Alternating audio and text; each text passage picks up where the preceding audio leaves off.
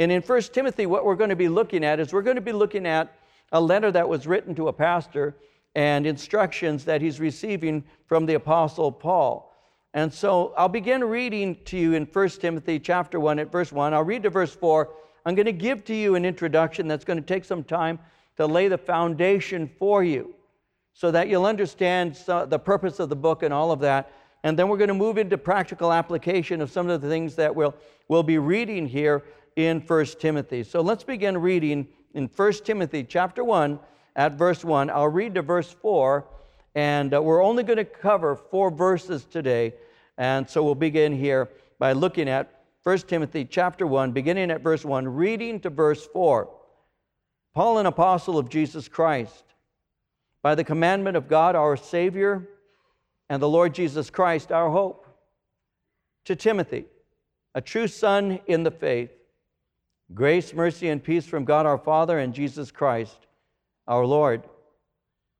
As I urged you when I went into Macedonia, remain in Ephesus, that you may charge some that they teach no other doctrine, nor give heed to fables and endless genealogies, which cause disputes rather than godly edification, which is in faith.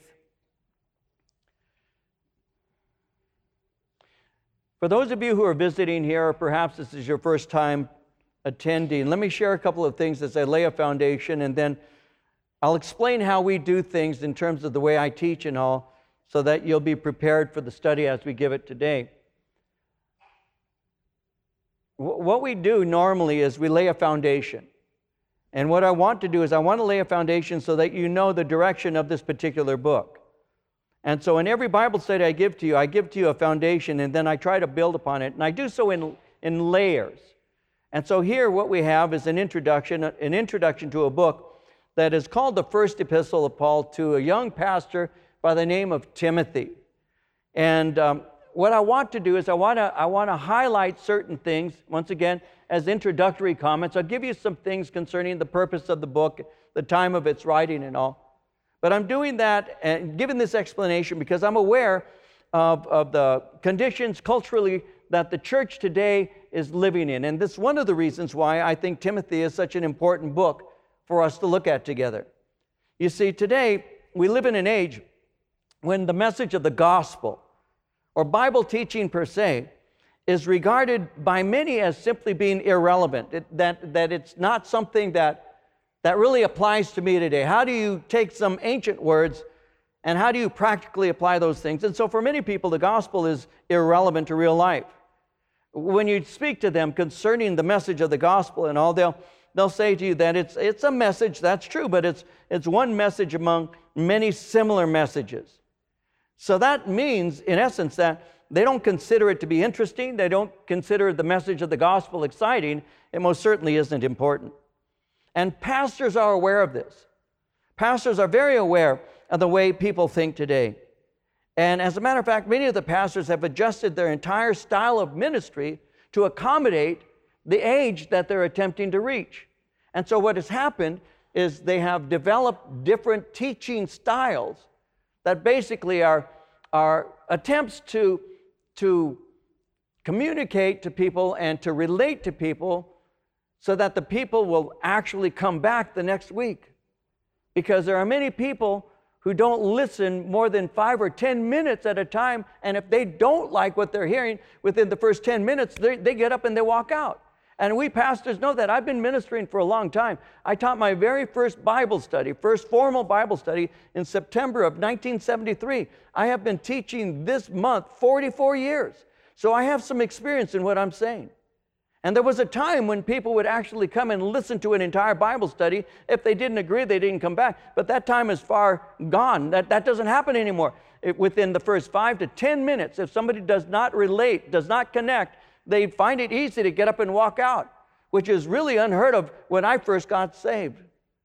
When I first got saved, I, I went to a place called Calvary Chapel, Costa Mesa. And Pastor Chuck Smith was the pastor of that church at that time. And one of my cousins, his name was Ray, um, needed the Lord, so I invited him to come to church. And so Ray, my sister Madeline, and I went to Calvary, and we went early because you had to be early to get a seat. Because if you came late, you'd be sitting in the aisle. You'd actually be sitting around the, the base of the platform. You, you, some were even sitting on the platform. It was that crowded. It was a small church. It only sat about 300 people in it, but there were hundreds of kids. You'd have 500 kids coming to a, a church building that sat 300. So he went early, and so I took my, my cousin Ray early, and we got a seat there. And as we're seated, um, the worship happened, and, and then Chuck, my pastor, comes out to speak. And as I'm seated there, my cousin Ray whispers to me, I've got to go. I said, You don't know. No, no. We don't know. We're in a Bible study, Ray. He says, Dave, I have an appointment. I have to go. I said, Ray, no, we, we can't get up and go. I was three or four rows away from Pastor Chuck. Chuck was right here. There I am. And, and I'm, I'm talking like this. And I said, No. He says, I've got to go. So I stand up, and Ray stands up, and my sister stands up. And we have to thread our way between all these people who are seated on the aisles. Pastor Chuck looks at me, my first conversation with Chuck Smith. Young man, that's how Chuck would speak to you. Young man, if you knew that you weren't going to stay for the Bible study, why did you sit in that pew taking a place of somebody who's going to sit here to hear the Word of God? He says it to me, my first conversation. I got my crazy cousin with me. It was his fault. You know what my cousin does? He puts the one way and he, uh, let's just take you home, put you back in the institution. That was my first conversation. I spoke to Pastor Chuck years, years later. I said, Chuck, I remember you saying, This is the first time you spoke to me, and you asked me why I took the seat of somebody. And I said, And you just let me know in front of everybody. And he says, And you deserved it. I said, That's true. That's true. See, there was a time when you actually respected what was being said, even if you disagreed. That day is long gone. Within five to 10 minutes today, if someone doesn't like what they're hearing, they just get up and walk out. And they don't care if they're interrupting a Bible study. They don't care that it's God's word. They don't care it's God's people. They don't care. They just get up and go. We understand that. Pastors understand that. It has happened so many times. It happens all the time. It's happened so many times you have to preach around that because that's the way the world is. I understand that. But pastors today are adjusting to the way people respond. And so they're changing their style of communication. And what has happened is some have become entertainers. And so what they do is they polish their presentation and they emphasize personality and they're very careful to entertain those goats. They want the goats to remain. They're not feeding sheep, they're entertaining goats. And what they're trying to do is they're trying to keep them there so they can finish their sentence before the person gets up rudely and walks out. And what happens is they change their whole style of teaching so that they don't say things that discourage or offend. And I've said this many times. It's like this old song I, I heard when I was a kid, Home on the Range. And the church becomes like home on the range, you know, where never is heard a discouraging word. So they won't say anything to cause somebody to actually examine their own hearts to see whether or not they're right with God. So they have a group of people who show up because they want them there, but they're not being fed because they've changed the style of teaching to the degree that it becomes something that's more entertainment. Others have become great storytellers. They'll begin their message with a story, and they have story after story after story. And the people come for the stories because it's exciting. Oh, you had this great adventure, and you did this, and you learned that, and you did, and oh, wow. And they like the stories, one story after another, after another, after another. But what that does is it produces a dull minded sheep who just wants to hear stories and not the Word of God. Some have become like magicians. You remember those magicians who had the big top hat and they'd stick their hand in and pull a rabbit out of it? They do that to the Bible. They'll stick their hand in the Bible and pull something out. It's not even there. It's an illusion, but people think it's great. I remember somebody saying to me, Oh, I was listening to so and so, and he was saying this and that, and I didn't even know that it was in the Bible. And I said, That's because it's not. That's because it's not. That's because they gave you some kind of illusion to make you think that it is, but it's not at all. They're a magician. And then you have others who like to ride their hobby horse. It doesn't matter what that passage says, they're going to get back to what is the thing that intrigues them the most or causes them to think about it the most. It happens all the time, and people like the hobby horse. So you have entertainers, you have storytellers, you have magicians, you have the hobby horse rider, and, and, and pastors are aware of that. Pastors are aware of that. Nobody, nobody starts a Bible study with the hope that people just get up and walk out. Nobody plants a church where they want people to not come back. And so what we do is we adjust, and that's what has taken place in these days. But the bottom line is, is we know that the Bible is the Word of God. And it's by His Word that we want to live. And that's why we teach through books of the Bible. And that's what we're going to do today. We're going to begin a series in First Timothy. And I want you to know what the book is. And that, that means I give to you introductions. That means that give to you foundations. That gives to you information so that as you're going through Timothy and reading it on your own, you can say, oh, that's why this was written. No, I can see that. And that's where this introduction is actually leading. As you look at 1 Timothy, I'll give you a few things, a few facts about it. This book was written around the year 63 AD. It was written from a place called Macedonia. You see that in verse 3, where Paul says, I urged you when I went into Macedonia. The letter was written from Macedonia. When you're looking at a map, you've got Greece, you have northern Greece, and it's connected to southern Greece, the little isthmus that connects you to southern Greece. Macedonia would be the northern portion by what is called, uh, was Yugoslavia. So that's the northern region of Greece. Uh, it was written as a letter of encouragement and instruction to a young man by the name of Timothy, who was the pastor of the church there in the city of Ephesus. When you look at Timothy, Timothy was a young man who had been won to Jesus Christ through the ministry of the Apostle Paul. Uh, as we've been going through the book of Acts, uh, some of you have journeyed with me through Acts, and when, when we got to chapter 16, we were introduced to this man, Timothy, and we saw how he was converted under Paul's ministry uh, in the city of Lystra. We saw that he has a mother who was Jewish and a father who was a Gentile, who was Greek. And yet, Paul had brought him to faith in Christ, and that's why he would say in verse 2 that Timothy is what he called a true son in the faith. This man had been converted to faith in Christ through his ministry. As we read our Bible, we discover that his grandmother's name was Lois, that his mother's name was Eunice. And according to 2 Timothy chapter 1 verse 5, they had become believers in Christ. And it was, it was Lois and Eunice that prepared Timothy to become a, a man of faith.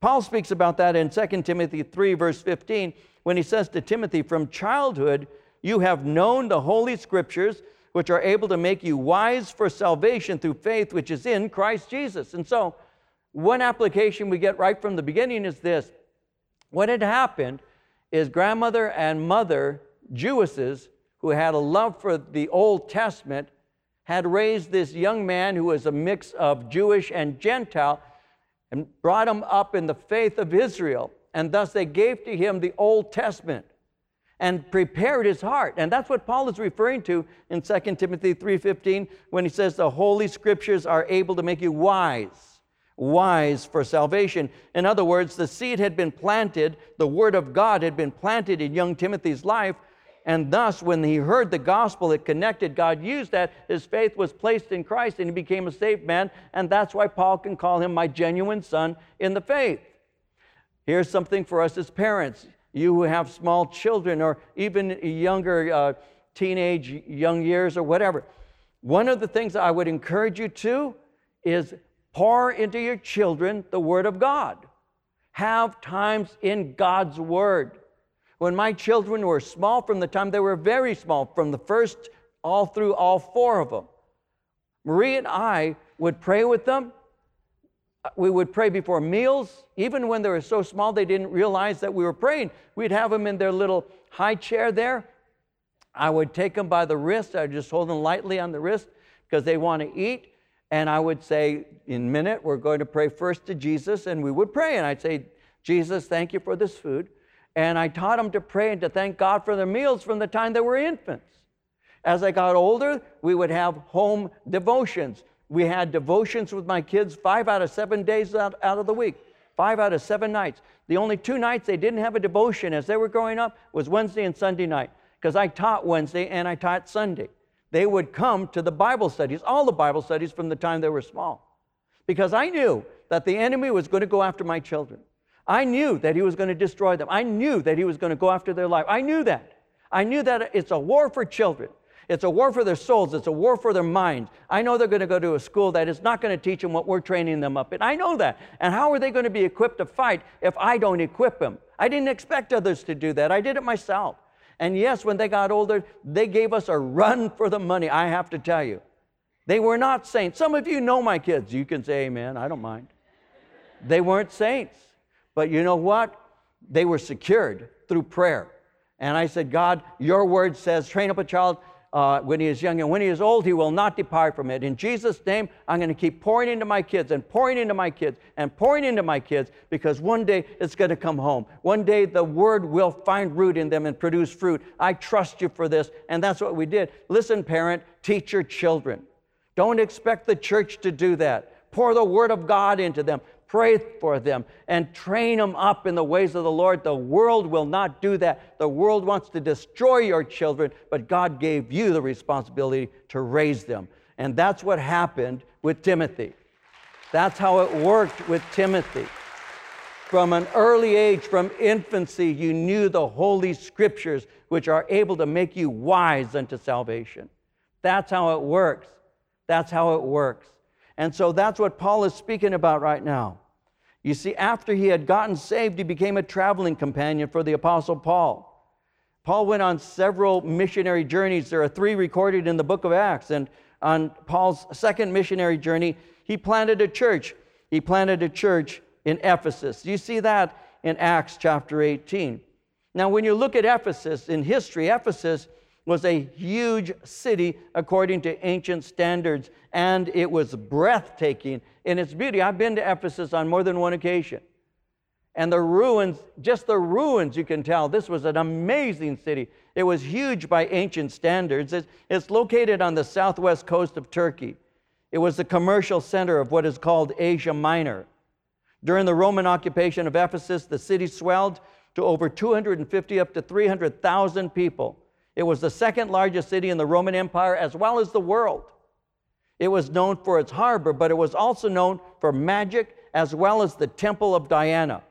And the Temple of Diana, when you look in ancient history, was one of the seven wonders of the ancient world. One source said it is estimated that the temple measured between 350 and 377 feet long by 175 to 180 feet wide. To relate its size to modern perspective, the layout of the temple was longer and wider than a standard sized football field. The Temple of Diana, also called Artemis, was considered the first Greek style temple to be made completely of marble.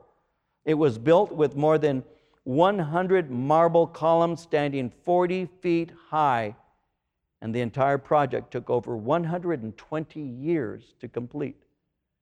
So if you're doing an addition, don't complain. Paul planted the church in Ephesus, but he eventually left it in the hands of a young man named Timothy. Now, to minister in such an opulent and decadent society was incredibly intimidating. And so, for this reason, Paul wrote to encourage Timothy to remain strong and faithful. There are places that are, are like, like demonic strongholds. There are places that have an openness sometimes to the gospel. This area here that we're in has an openness to the gospel. It still does, thank God for it. But there are other places, not that far from here, that are strongholds of opposition. I ministered for a few years in Claremont, and Claremont is a stronghold. It's got many, many it's got uh, higher education there. It's got a real strong anti Christian feel to it. Some of you know what I'm talking about. And it's kind of difficult to reach. But there are other places that it seems that they're just waiting. Come and tell us about the Lord. We want to hear. Ephesus was a stronghold. It's like if you go into, uh, into some of the par- parts of LA or you go to some places in San Diego or you go into San Francisco. They're strongholds. And you go in there and you try and plant a church, and, and it, they call it a graveyard of churches because pastors go in and they plant a work and, and nobody wants to hear, nobody comes. Ephesus was a stronghold and it was intimidating. And yet, Paul is telling this young pastor, stay there and do a work for the Lord in this mighty city called Ephesus. Now, as Paul is writing to this young man, he's giving him instructions. And these are the things we're going to see as we go through 1 Timothy. He says, These are the things you're to do, Timothy. Expose false teaching, develop qualified leaders, teach the Word of God. He says, Exercise your spiritual gift, become an example, fight the good fight of faith. He says, Organize the church under qualified leaders. He also says you're to refute error by teaching the truth, encourage godly conduct by being godly, protect the purity of the church by enacting church discipline on members who are in need of correction. These are the things you need to do, Timothy, and you'll see these things as we go through this letter to Timothy. When you're looking at it and you're studying it, there's a key word.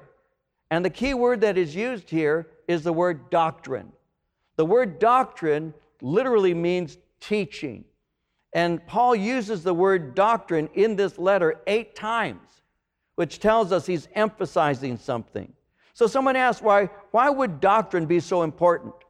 Why can't we just believe what we want to believe about God? After all, some say it's not about doctrine, it's about Jesus.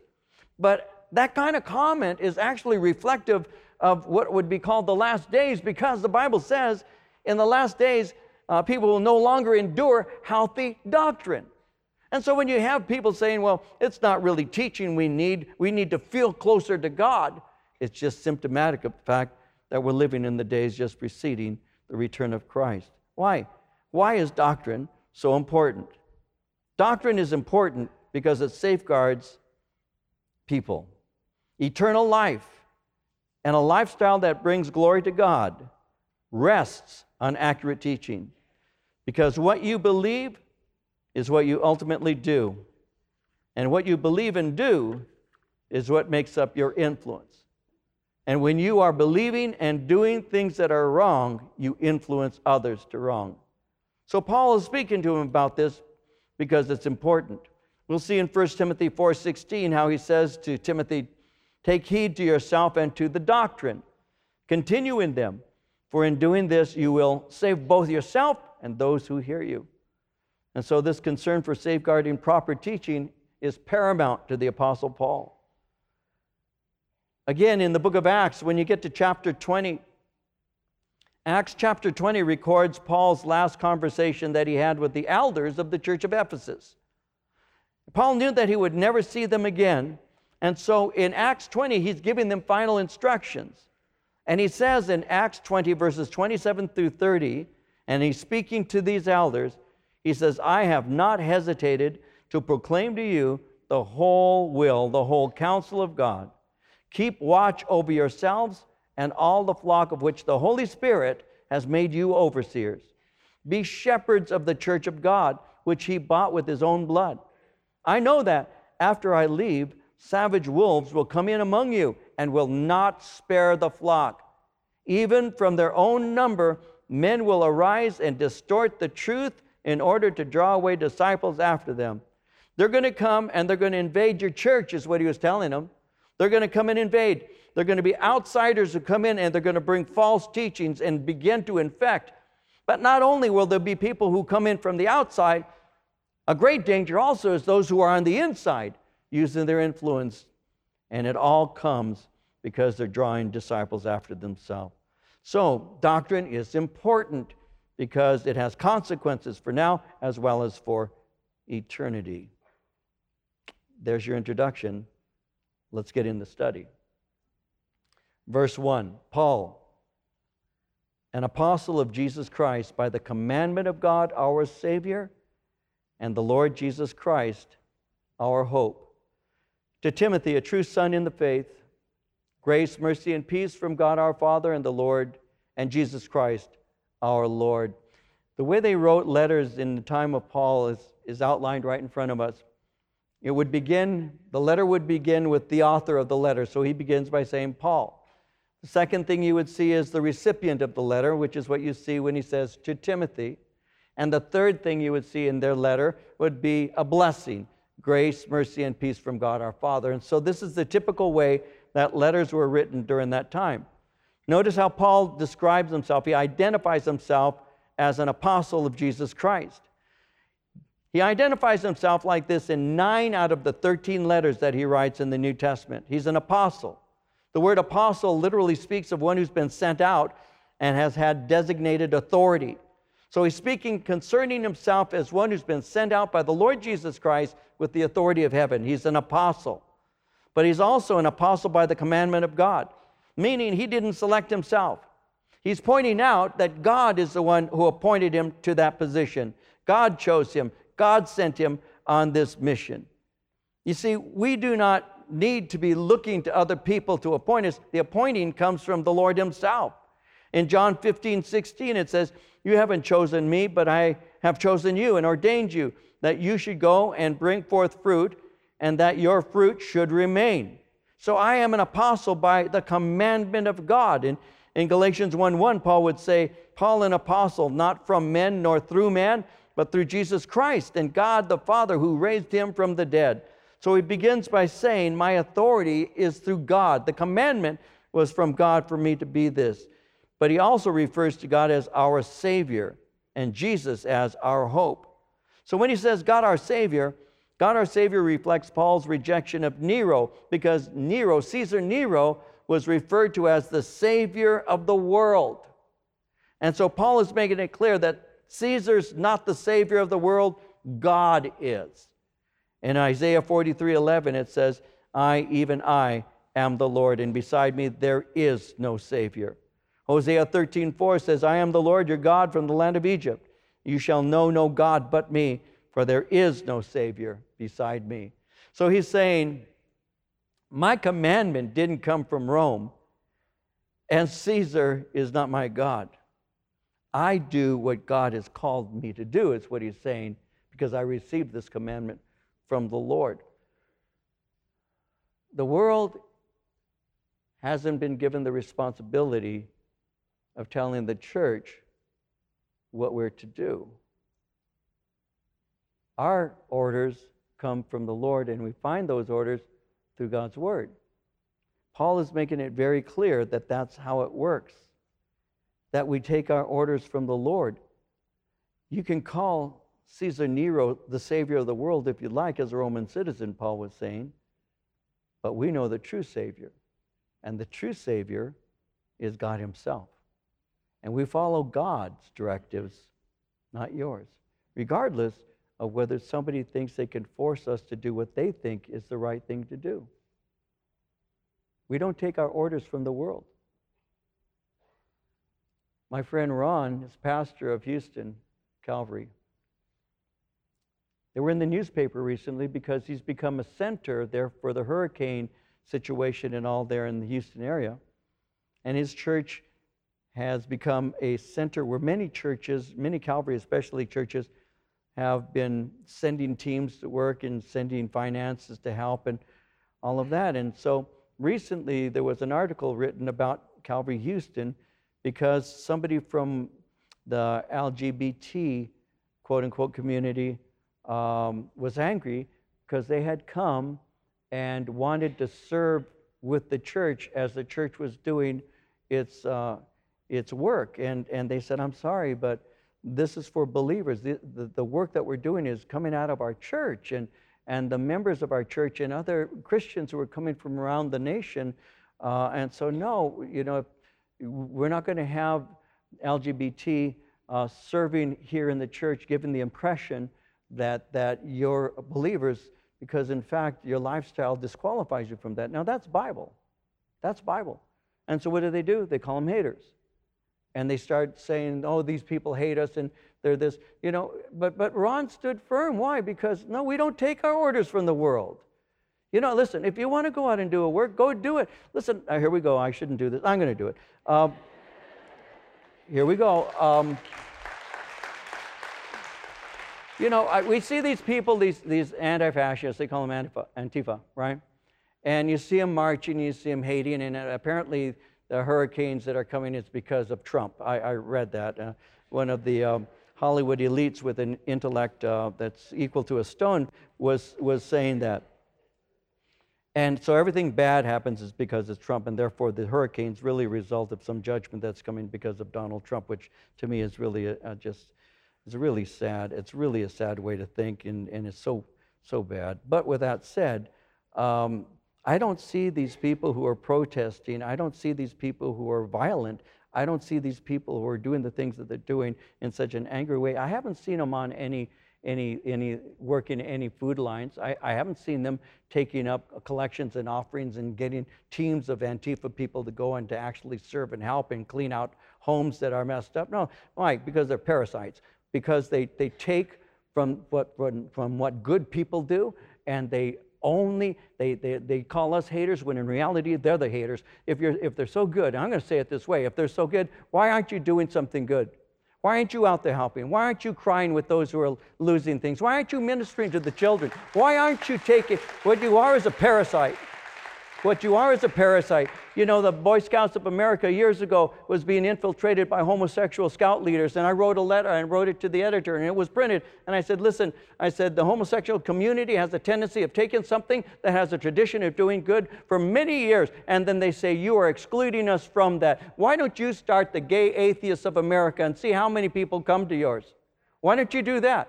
Why do you have to take something that has been so good for so many years and has done so many good things for so many kids. Why do you have to destroy that so your agenda is pressed? Listen, we shouldn't and we cannot put up with that garbage. The bottom line is, is we have truth. It comes from the gospel. We live for Jesus Christ, and that's what we're supposed to do. That's called Christianity. That's Christianity. See, so our commandment comes from God. It doesn't come from man. My, my, I, I answer to a higher authority than some disgruntled individual who decides to get up and walk out on a church service. I answer to God Himself. And that's what Paul is saying. And we have to understand that. If you fear anyone, Jesus said, fear God. Don't fear man, fear God. And that's what we're taught to do. That's Christianity 101. People don't understand that. And so I'll get off that horse and move into another, right? Jesus is our hope. Listen, He's our hope and he speaks of him in that way. He says, By commandment of God, our Savior, and Jesus, the Lord Jesus Christ, our hope. Without Jesus, we have no hope. No hope for eternity. Why? Well, according to Ephesians chapter 2, verse 12, once again, Paul writing to this church that Timothy pastored. According to Ephesians 2, verse 12, he said to them, At that time you were without Christ being aliens from the commonwealth of Israel, strangers from the covenants of promise, having no hope and without God in the world, having no hope and without God. You see, when we receive Christ, we're given hope and we live in hope.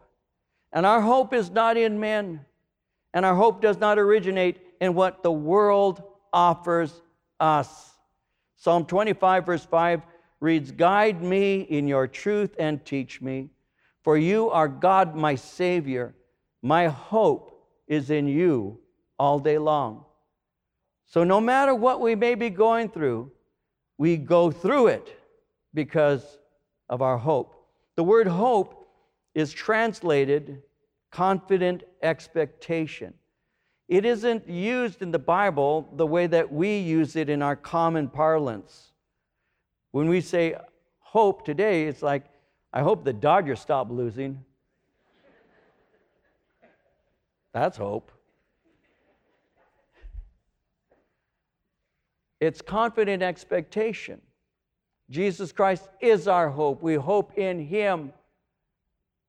We have a confident expectation. We are saved, Paul said to the Romans. We are saved in hope. And so we have a confidence in the Lord and all and Jesus Christ is our hope, no matter what our circumstances may be.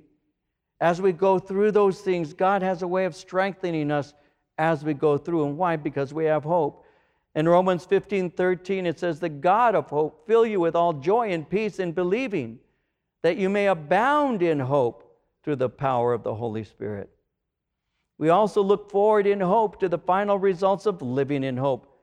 In Titus 2:13, Paul said, looking for that blessed hope and the glorious appearing of the great God and Savior Jesus Christ. In 1 John 3 2 and 3, it says, Beloved, now are we the sons of God. It does not yet appear what we shall be, but we know that when he shall appear, we shall be like him, for we shall see him as he is. And every man that has this hope in, in him purifies himself, even as he is pure. So he says in verse 2 to Timothy, My genuine son in the faith. Paul had no son of his own, but he loved and treated Timothy as if he were his own. And you got to think for just a moment how Timothy reading this, how that would have registered with his heart. That Paul is saying, Timothy, you're my son. You're my son. I don't have any children. I didn't have any but I have you. You're my son in the faith. Allow me to give a personal illustration of why that matters.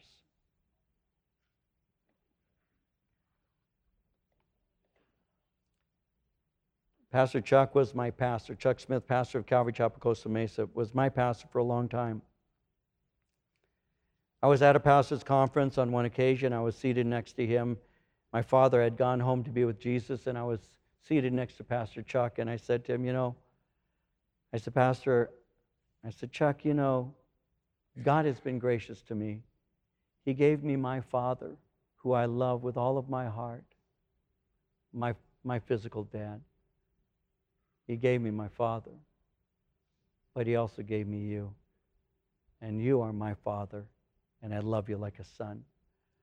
I was in a pastor's conference a few years ago, and just, just before Pastor Chuck went home to be with Jesus, as a matter of fact, I believe it was the last pastor's conference that we had with my pastor Chuck, and he was seated off to the right.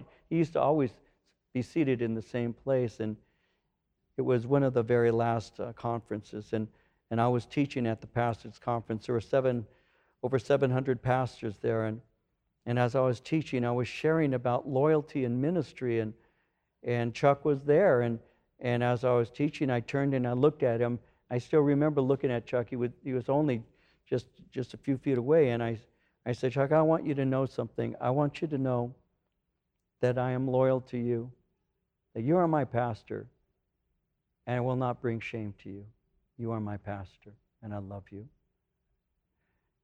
There was a time I was teaching at a, at a uh, men's conference in, in Anaheim, and we would have uh, between seven and 10,000 men in this conference. And, and I was teaching at this particular conference, and, and there's a stage set up, and then there's the backstage area. They had some seats lined up next to the stage, and then they have other seats that are in a different area, and a lot of the guys are in the different area. And Pastor Chuck was seated by himself in this uh, line of chairs just a few steps from, from the stairs that would take you up to the platform, and I was the next speaker. And so I came and I sat next to Pastor Chuck. And as I sat next to him, I just he was shoulder to shoulder with me, and I just turned and I smiled at him, and he looked at me. And out of nowhere, as I was seated there, Pastor Chuck leans back and puts his arm around my shoulder and then drew me to himself and just held on to me like a father would hold a son. And I have to tell you,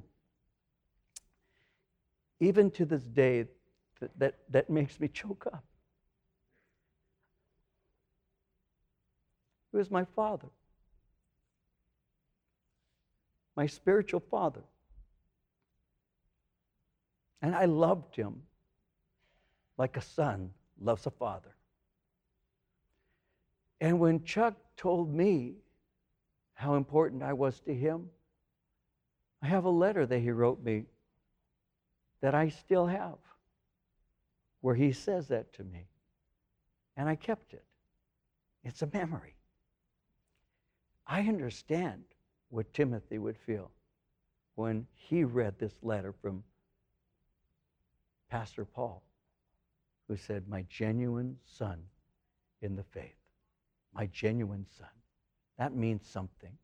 It means a lot. And it must have touched this young man's heart. You see, Paul loved him and spoke highly of him. When you read Philippians 2, you see in verses 19 through 22 how he said, I hope in the Lord Jesus to send Timothy to you soon, that I also may be cheered when I receive news about you. I have no one else like him who takes a genuine interest in your welfare.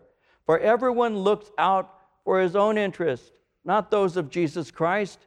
But you know that Timothy has proved himself, because as a son with his father, he has served with me in the work of the gospel. And so Timothy had been converted to faith through the ministry of the Apostle Paul. He was a genuine believer and a son to him. Grace, mercy, and peace from God, our Father, and Jesus Christ our Lord. As I urged you when I went into Macedonia, remain in Ephesus that you may charge some that they teach no other doctrine. Now, Timothy apparently was reluctant to stay in the city of Ephesus, so Paul exhorts him to do so.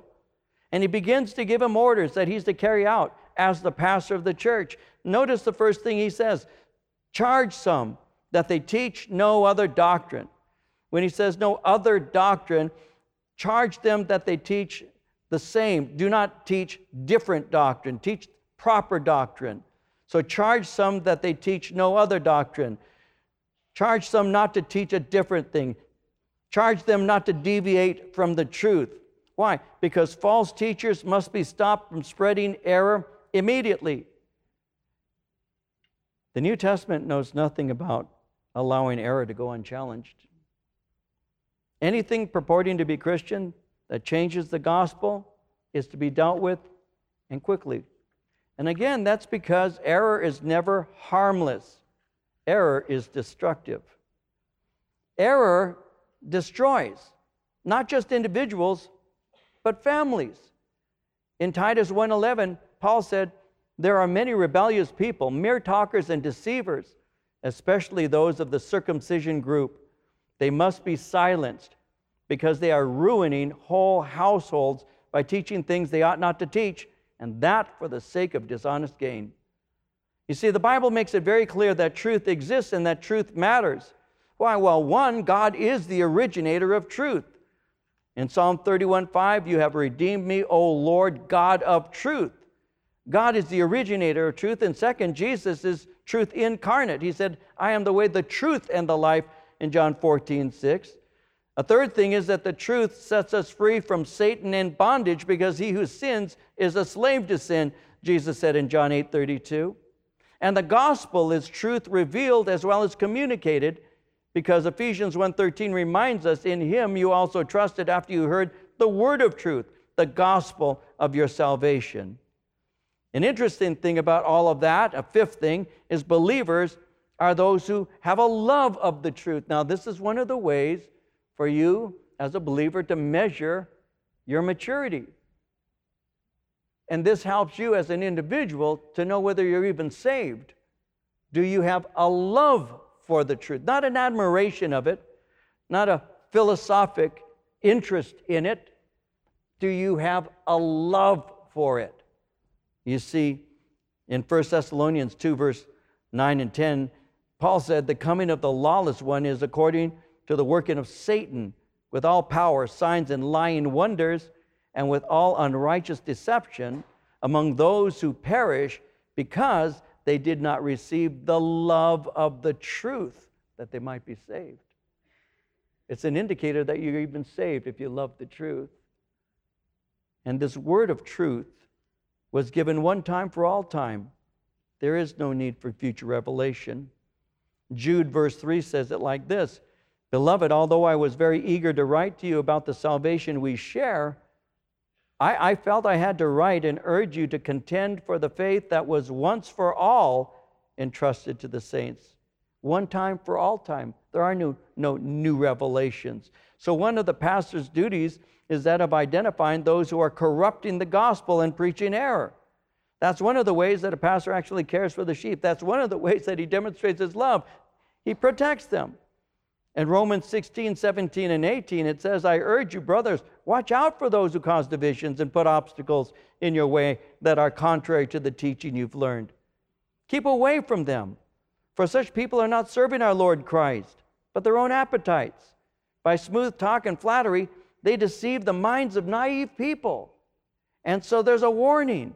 Paul would do that. Paul would actually name names in 2 Timothy 2 16 through 18. He said, Avoid godless chatter, because those who indulge in it will become more and more ungodly. Their teaching will spread like gangrene. Among them are Hymenaeus and Philetus, who have wandered away from the truth. They say that the resurrection has already taken place. They destroy the faith of some. So he didn't avoid mentioning names by name, people by name. Listen, and I'll make this practical as I can today. Many Christians feel it is wrong to expose and confront error. Some feel it's unchristian to do so because these people are doing such good things. That's because they don't believe that there is anything that is absolutely true. Somebody said it like this It is not kindness at all, but the worst form of cruelty to suggest that what people believe doesn't really matter. It really doesn't matter much if they feel spiritual and do good. In fact, on the face of it, that claim is a blatant contradiction of the gospel message. Real righteousness simply cannot exist in isolation from belief in the truth. To make the case for any concept of practical good that subsists apart from sound doctrine one quickly has to remove just about everything that is truly righteous from the definition of good. It doesn't take very long for that kind of thinking to undermine the foundations of Christianity itself. Listen, there are many today that are identifying themselves as Christians and they don't believe the Bible. There was a Culture and Media Institute survey that surveyed 2,000 people, and 87% said that they believe in God, 52% said they believe the Bible is God's Word. Yet only 36% believed in living by the Bible, and 15% said they lived by their own principles, even when conflicting with God's, and 45% preferred combining God's teachings with their own beliefs. So that translates into picking and choosing passages that suit your particular belief. There was a TV preacher who was asked a question concerning Mormonism. And the question was Is Mormonism Christian? I saw this, I watched it when it took place. And when asked the question, Is Mormonism Christian? This well known TV preacher answered, It is. He said, Mormons refer to Jesus as their Savior, and Jesus is my Savior, so I would consider them to be part of the family of God. The secular interviewer corrected this well known TV preacher. A secular interviewer corrected him. Some in this room think that Mormonism's Christian. Some of you do. Let me share with you some things. Let me be a preacher of hate for a moment, if I may. Mormonism is polytheistic. It denies original sin it teaches that both God the Father and God the Holy Spirit have physical bodies. Mormonism teaches that Jesus was conceived through sexual intercourse between God the Father and Mary.